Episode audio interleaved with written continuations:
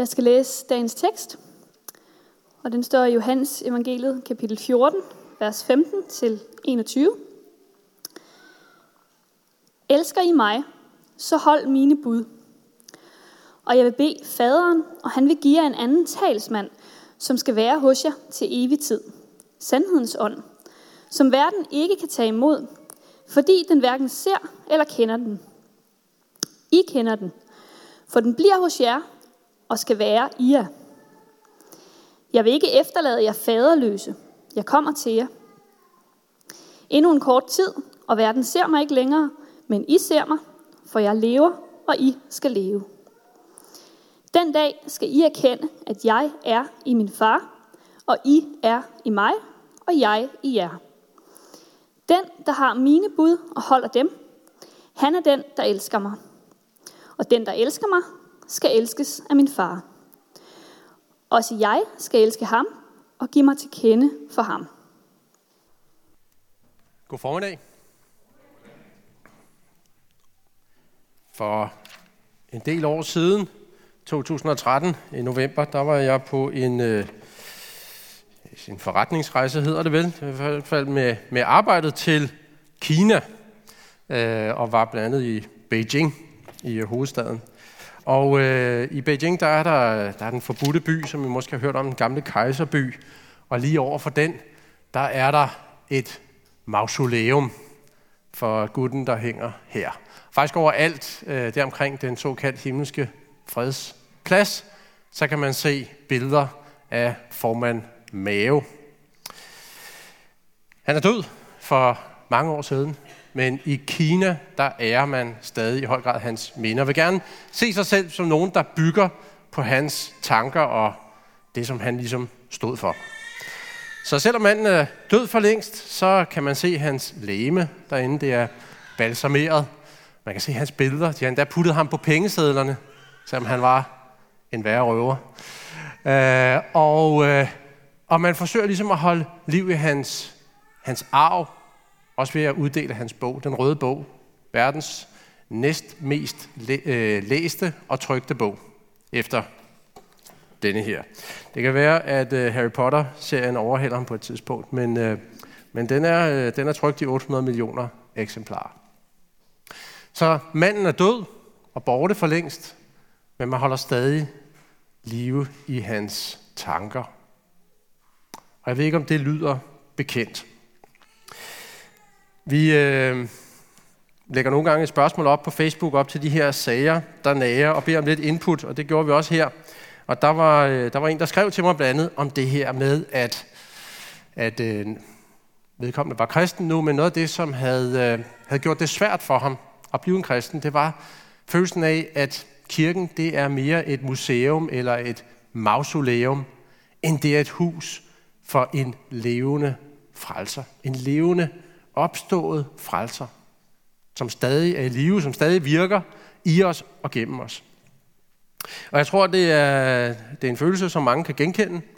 Det kan enten være, fordi man er søgende, men har svært ved at acceptere det her med, at, at et menneske skulle være stået op øh, fra de døde. Man kan godt lide det, Jesus har sagt, det han står for, men skulle han virkelig være levende i dag? Altså sådan rigtigt. Jeg tror også, der er en del kristne, som, øh, som, øh, som oplever den her tvivl.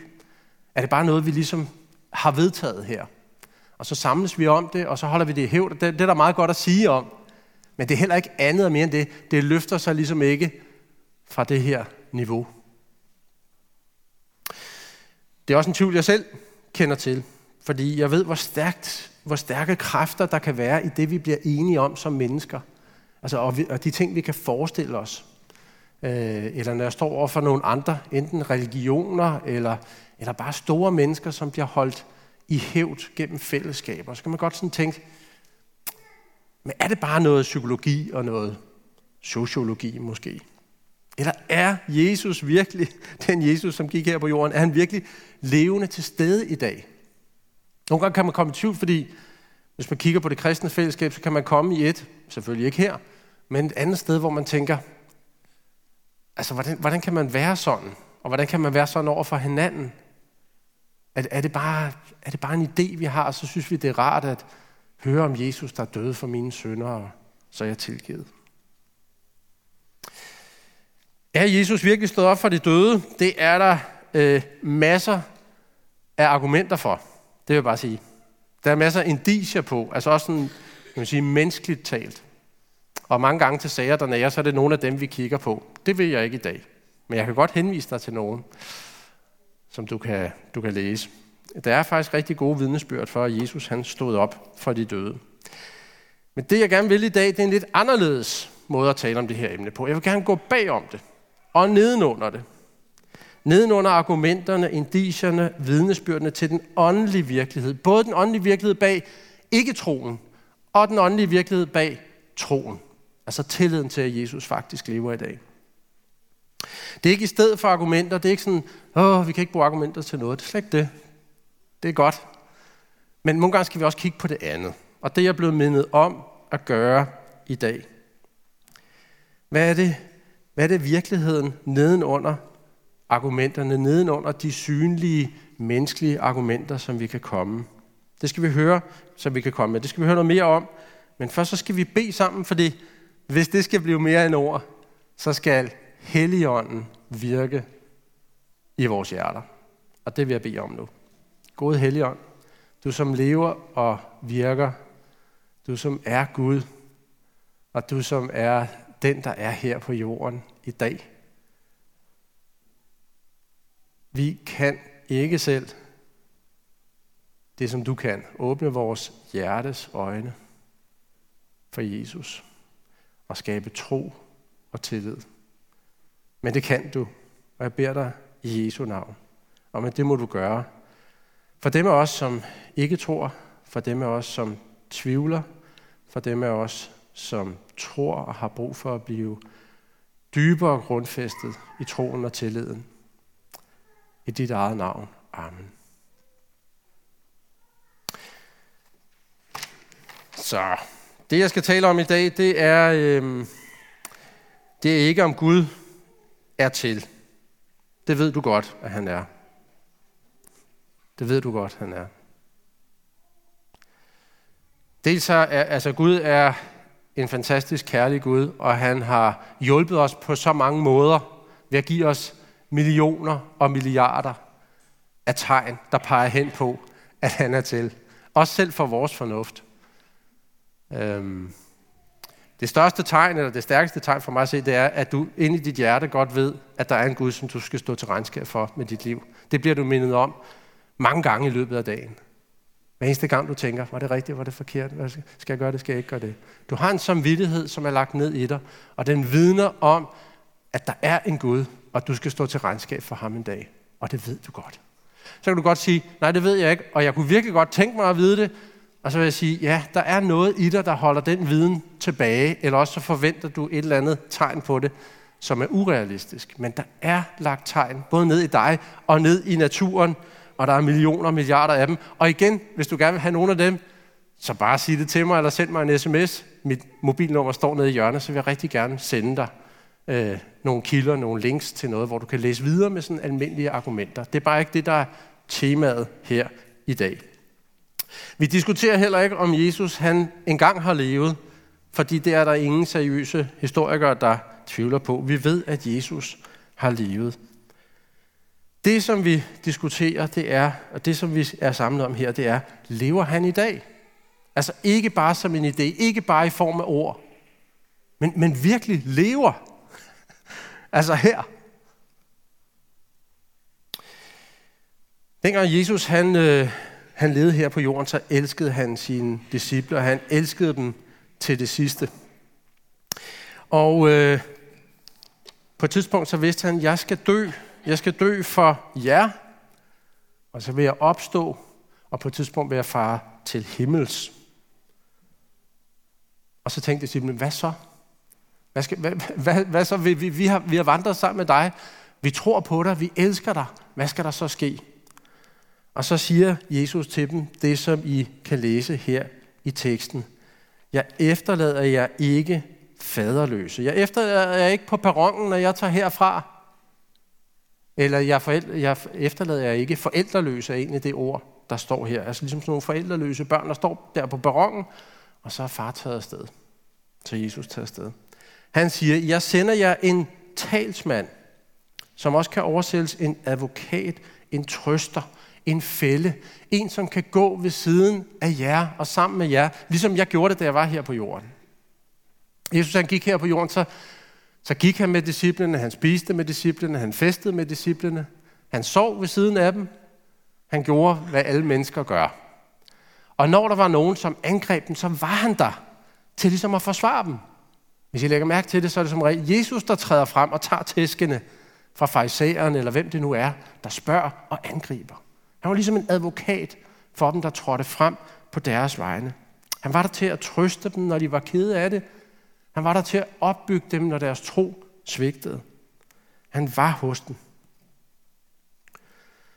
Jesus elskede sine disciple, og han elsker sine disciple, og han sagde, nu går jeg herfra i mit fysiske læge, men jeg efterlader jer ikke uden mit nærvær.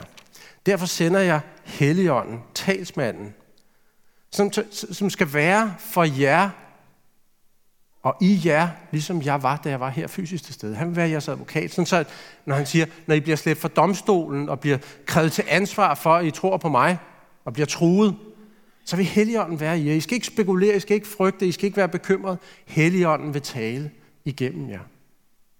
Og når Helligånden taler, når jeg taler gennem min Helligånd, så vil I se, at det er mere end ord. Det er kraft. Det kommer til at ændre verdens gang, hvilket vi i dag kan bevidne. For det Jesus gjorde og sagde, og kirken har ændret verdens gang. Det behøver man ikke at være kristen for at se. Det er derfor, vi hele tiden beder til Helligånden. Derfor jeg bad om, at Helligånden må tale for os og gennem os. Fordi det er det eneste, der har kraft i sig til at skabe tro. Der er noget mystisk i det. Altså, vi øh, vi er meget rationelle ved at våge påstå i vores kultur. Vi tænker meget sådan, er der noget bevis? Men der er noget mystisk i det. Øhm, jeg har forberedt mig til i dag, så jeg bekymrer mig. Øh, det kan være, at du undrer dig, har han forberedt sig? Men, øh, men det har jeg faktisk. Og øh, det, det, det, det er der ikke noget som sådan i vejen med. Men nogle gange kan vi opleve det der lige pludselig, så gør Helligånden noget. En af mine klassekammerater, som øh, fra mit gymnasietid, jeg var ikke bevidst om, at hun var kristen. Jeg gik på Rødovre Gymnasium dengang. Øh, men men øh, jeg er helt overbevist om, at hun var kristen, og jeg tror også, hun er øh, kristen i dag. Øh, det, var, det var en, som jeg havde haft en del diskussioner med. Fordi det er klart, hvis man er kristen, og sådan folk tænker øh, på den måde, så bliver man nødt til at svare for sig. Og der, der har vi haft mange samtaler. Så fortalte hun mig på et tidspunkt, så kom hun hen til mig og sagde, du skal bare lige vide, jeg var til en fest, og så er der nogen, der sad og talte om, hvordan det der med tro og Gud og kristendom, det slet ikke kunne passe. Og lige pludselig, så begyndte jeg bare at komme med, en, med nogle argumenter for Gud, som jeg, jeg havde stillet mig tvivlende for, men lige pludselig, så kom de bare til mig. Øhm, og det er det, Helligånden kan nogle gange, sådan hinsides, hvad vi helt kan forklare. Så tager han noget, som vi har hørt, og så bruger han det øh, ind i en situation, hvor vi har brug for at stå op og ligesom sige, jamen jeg er kristen, og nu skal jeg fortælle dig, hvad mit vidnesbyrd er. Sådan øh, virker Helligånden i os, og der er noget overnaturligt i det, samtidig med, at han bruger det, som vi naturligt kan læse og har hørt.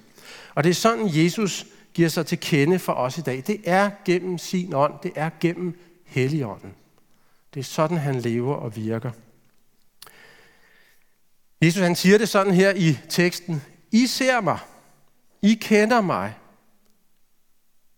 Jeg giver mig til kende. Jesus siger til sine disciple, og han siger det til os i dag, når Helligånden kommer og virker ind i dit hjerte, så kan du se mig. Så kan du se mig. Når, og kun når Helligånden kommer ind og virker i os, kan vi se Jesus som levende. Se med hjertet, ikke se ham fysisk. Det er ikke sådan et gespenst, man lige pludselig ser foran sig. Men vi hører noget, eller vi er i et fællesskab, eller vi beder, eller vi synger, eller vi hører en sang, og lige pludselig siger vi, her er Jesus. Her er Jesus, og han lever. Og det, og det er noget, der både kan foregå i forstanden og i følelserne, men det er også noget dybere.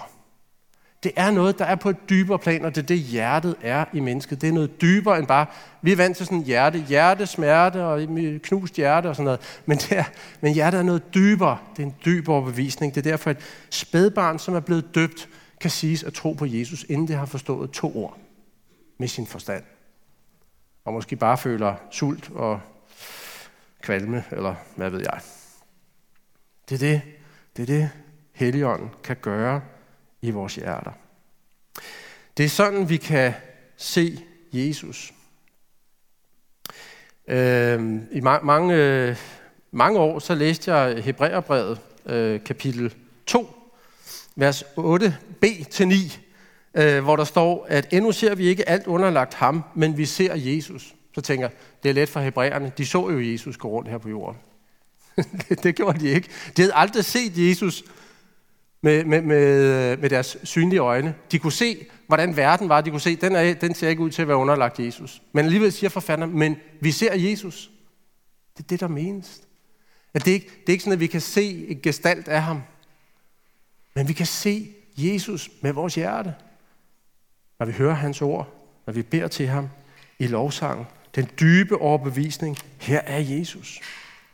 Det kan man ikke uden, det kan man ikke komme til, uden at Gud griber ind. Det er det tredje, jeg vil sige fra denne her tale. Vi kan ikke se Jesus, uden at Gud griber ind.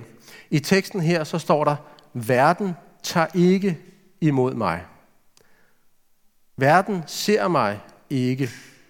Verden kan ikke tage imod sandhedens ånd.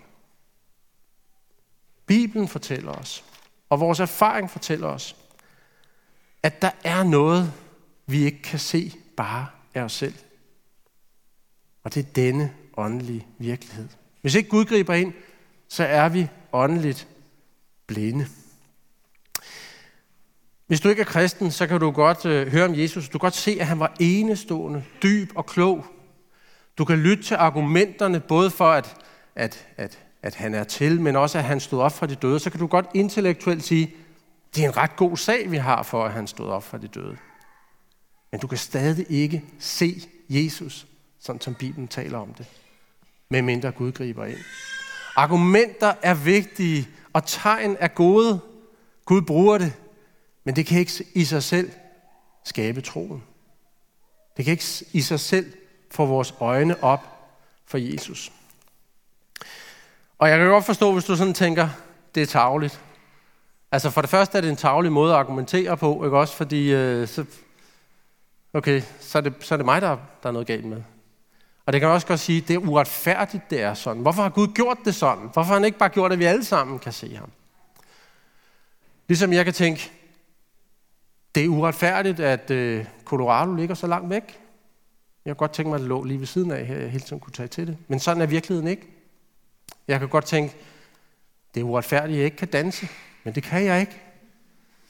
Og jeg kan også tænke, jeg kunne godt tænke mig, at jeg kunne se radiobølger. Altså radiobølger, det er jo noget virkeligt. Jeg synes, det kunne være ret vildt egentlig at kunne se dem. Men det kan jeg ikke. Sådan er virkeligheden. Og jeg kan også godt sige, man kan godt sige nogle flere argumenter for, hvorfor det er sådan, vi ikke kan se Jesus. Det er ikke lige det, jeg vil i dag. Det har noget med, det har noget med vores karakter at gøre, eller vores, hvordan vi er som mennesker. Men det er sådan, det er. Og i dag så har jeg det sådan, det kan godt være, at du, vi er vendet os til i dag. Hvis virkeligheden er sådan, at jeg ikke, sådan synes jeg ikke, det er retfærdigt, jamen, så skal jeg have lavet det om. Og så arbejder vi på at få det lavet om. Ikke? Eller også er vi utilfredse. Jeg vil ikke, jeg vil ikke anerkende det, for det, det, jeg bryder mig ikke om det der. Men sådan er virkeligheden. Sådan er virkeligheden. Og, og visdom er at erkende virkeligheden og leve i overensstemmelse med virkeligheden. Og en del af virkeligheden er, du kan ikke se Jesus med dit hjerte, uden at Gud griber ind. Men heldigvis stopper det ikke der. Fordi Gud er god, og Gud elsker os. Og han siger, du kan komme til at se mig. Du kan ikke diktere det, du kan ikke bare bestemme dig for det, du kan ikke kommandere rundt med Gud, men der er faktisk en vej til at få øjnene åbnet for at se ham. Og jeg vil nævne to ting, som du kan gøre. I Matteus evangeliet, kapitel 7, der siger Jesus, bed, søg, bank på. Bed, søg, bank på. Han, Det er fordi Jesus er en god pædagog, så siger han det samme på tre forskellige måder. Bed, søg, bank på. Det er den ene ting, du kan gøre. Og så kan du for det andet bevæge dig derhen, hvor Jesus på en særlig måde har lovet, at han vil være. Fordi så øges chancen for, at du får ham at se. Ved I, hvor Jesus har sagt, at han særlig vil være?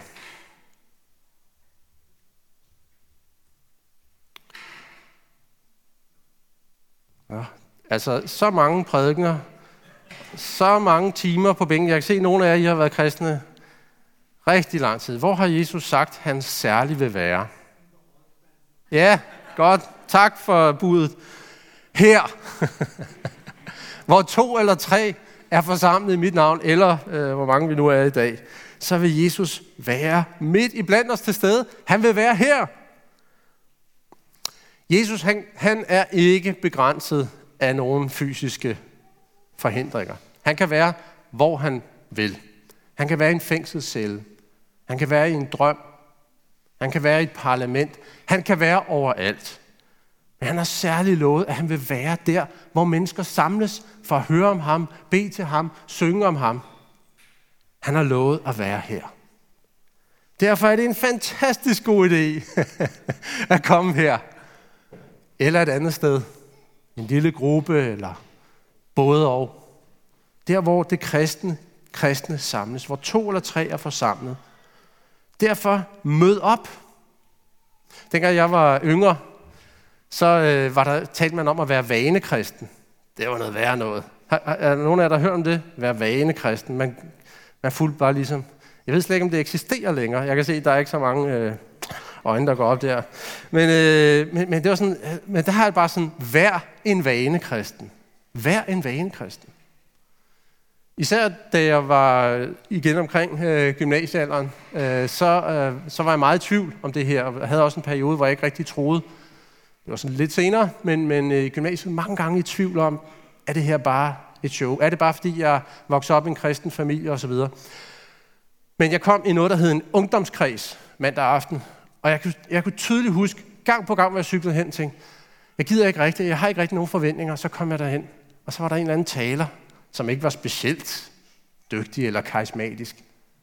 Men han talte ud fra Guds ord, eller hun, og så åbnede det sig. Og så var det lige noget til mig, lige der, hvor jeg, lige der, hvor jeg var. Gang på gang. Ikke hver gang. Sådan er det jo ikke. Men gang på gang. Og så tog jeg hjem til bare, halleluja, Gud, du er her jo, og du, du ser mig, og du virker, selv når jeg ikke engang har bedt dig om det. Og så blev det tirsdag morgen, og så havde jeg glemt det. Og så har jeg brug for at komme igen. Vær en vane, kristen. Mød op.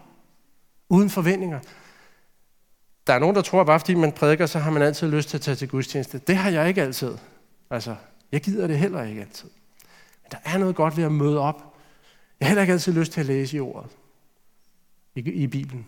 Mød op, åbn Bibelen. Se, hvad der sker. Så øger du chancen for at se Jesus. Det er det bedste, der kan ske. Det er det smukkeste, der kan ske i dit liv. Det er at se Jesus. Du ved aldrig om Gud vil tænde lyset lige i dag,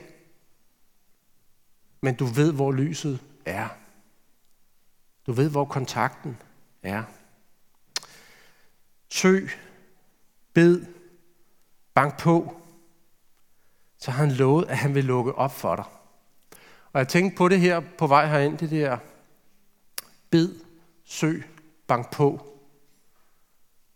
Bed, så skal der gives jer. Søg, så skal I finde. Bank på, så skal der lukkes op for jer. Jeg tror, at pointen er, du kan ikke bede uden tro. Altså hvis du beder sådan, som Jesus mener det her, så har du allerede troen i dig. For ellers vil du ikke bede. Du kan ikke søge Jesus, uden han først har søgt dig. I den forstand, Jesus mener det her. I det du beder, i det du søger, i det du banker på, så viser du, at Jesus allerede er der nær. Tror jeg. Men øh, det kan vi diskutere. Det kan godt være det. Men gør det. Gør det i tillid til, at uanset hvad du føler eller ikke føler, så har Jesus lovet, at den, der beder får, den, der søger, finder, og den, der banker på, skal der lukkes op for. Hvad så med os, som gerne vil lede andre til den fantastiske Jesus? Og det var en af grunden til, at jeg tog teksten i dag. Det er, læg mærke til, hvor meget Jesus taler om kærlighed. Og hele kapitlet er gennemsyret af Jesu kærlighed. Ligesom Bibelen i en vis forstand er gennemsyret af Guds kærlighed til os. Gud elsker os. Jesus elsker sine disciple. Og når vi ser det, når vi ser Jesus, og vi ser hans kærlighed, hvad han har gjort for os, som vi lige har sunget om, så gør det noget i vores hjerter. Så elsker vi ham. Når der står her, elsker I mig, så hold mine bud. så tror jeg, det ikke er helt rigtigt oversat, og det er ikke, fordi jeg er ekspert på nogen som helst måde. Men jeg har læst nogen, som er det. Det, det, det, det skal nok nærmere forstå sådan. Elsker I mig, så holder I mine bud. Fordi Jesu bud er kærlighed. Guds kerne i Guds hjerte i Guds bud, det er elsk mig, din Gud, og elsk din næste. Det kan ikke lade sig gøre at elske Jesus, uden at begynde at elske andre. Brudt og ufuldkomment og blandet ind med egoisme og selvoptagethed og hvad ved jeg. Men sådan er det. Det er en naturlov. Det flyder. Så lad det flyde. Og hvis du gerne vil hjælpe mennesker til at se, at Jesus er levende i dag, så lad kærligheden flyde her i fællesskabet. Lad kærligheden flyde til de andre med din opmærksomhed, dine penge og dine ord og dit nærvær. Lad kærligheden flyde, fordi kærligheden mellem kristne, det er det stærkeste argument, det stærkeste vidnesbyrd for dem, der står udenfor og kigger ind. Derpå skal alle kende, at I er mine disciple, at I er indbyrdes kærlighed, siger Jesus. Og øh, nogle gange så tænker jeg sådan, altså hvor meget kærlighed er der egentlig, ikke? Og, og jeg, jeg, jeg hører det tit, det der, oh, og det, det kristne fællesskab, det skulle være kærligt og sådan noget. Ja, det tænker jeg faktisk også på i dag. Jeg hører så mange historier. Vi ser det ikke altid. Lad være med kun at kigge på overfladen. At komme ind i en kristen fællesskab, mange kristne fællesskaber, det er ligesom at komme ind i et usynligt net, hvor der altså er nogen, der spørger til dig, der ser dig, der inviterer dig, der tager sig af dig, beder for dig. Jeg synes, det, det kristne fællesskab det er bedre end sit rygte blandt kristne. Når det er sagt, så er der nogle kristne fællesskaber, som er, jeg ved ikke engang, om de er kristne, men de i hvert fald, det er svært at mærke varmen. Så husk, at det, at det ikke er os, der fremmaner Jesus gennem vores kærlighed. Det er Jesus, der er her med sin kærlighed. Og vores kærlighed er brudt og ufuldkommen. Hans kærlighed er fuldkommen. Den er fuldkommen og helt støbt. Og den flyder til dig gennem hans ånd og gennem hans ord, gennem det, han har gjort for dig. Det har været der fra evighed af. Det er der lige nu, flyder ned over dig som et vandfald, og det strømmer imod dig som en udtømmelig kilde fra fremtiden. Sådan er Jesu kærlighed, uanset hvilken type fællesskab du er i. Sådan er Jesu kærlighed til dig. Han lever, og det er personligt, og han mener det. Og på en måde, vi ikke kan forstå, så kender han dig og kender hver det. Han har tal på hårene på dit hoved, og hver en tanke, hver en følelse i dit liv. Til slut. Jeg har talt en del om det her med at se Jesus og se Jesus med hjertet. Og øh, for mig, jeg, jeg er sådan en menneske, for mig er der følelser i det. Det er der helt sikkert. Og, altså, jeg, jeg ved ikke, hvad det er, men mange gange så kan jeg komme til et eller andet igen og være sådan, pff, ligesom en, en kold motor. Og så kan det være gennem, en, gennem lovsangen lige pludselig. Pff, så bliver jeg bevæget af det. Eller hvis jeg er ude at rejse, for eksempel da jeg var i Kina, eller andre steder, så bare opsøg det kristne fællesskab, uanset hvad for en farve det så i øvrigt har, så mærker jeg, det er familie, det er mit hjem. Det er det, Jesus kan. For når andre, så er, det ikke, så er det ikke så meget på følelserne, og du er ikke en ringere kristen for det. Det er mere sådan, mm, jeg er overbevist. jeg tror på Jesus, jeg tror på det her. Jeg er ikke sådan en crybaby som Manuel, men det er fuldt og helt lige så godt. Det, det er ikke en personlighedstype, man skal være for det her. Og jeg vil bare sige til dig, selvom følelserne svigter i sjælens mørke nat, hvor du ligesom Mother Teresa fortalt, jeg fik aldrig den der følelsesmæssige overbevisning om, at Jesus var til. Eller når argumenterne falmer, og du ikke med din forstand heller, eller din, din overbevisning ligesom kan sige, Jesus er her. Så er der noget dybere, og det er det, vi taler om her. Der er en tro. Der kan være en tro. Og den tro kan være, lige om lidt at gå herop. Og fordi Jesus har sagt det, og ikke fordi du føler noget, eller du er ikke super overbevist, så kommer du herop. Og så tager du imod brød. Så tager du imod saft. Så beder du en lille bøn, der siger, Jesus, tag imod mig. Jeg ønsker dig. Og den bøn vil Jesus svare på. Lad os bede.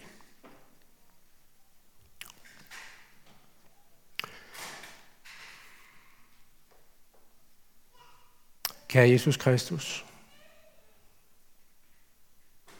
tak for, at du er levende her til stede. Ikke på grund af mine ord eller forklaringer eller noget som helst, men fordi du er dig, og du er virkelighed. Og det er der ingen og intet, der kan ændre på. Og det er jeg så glad for. Tak for, at du var til længe før der var tænkt på mig, og du vil være til længe efter alle folk her på jorden har glemt alt af mig. Godt for det. Tak for, at du er til, hvad enten jeg tror på dig eller ej. Tak for, at du har båret mig indtil i dag. Tak for, at du kan bære os ind i evigheden. Tak, Jesus. Amen.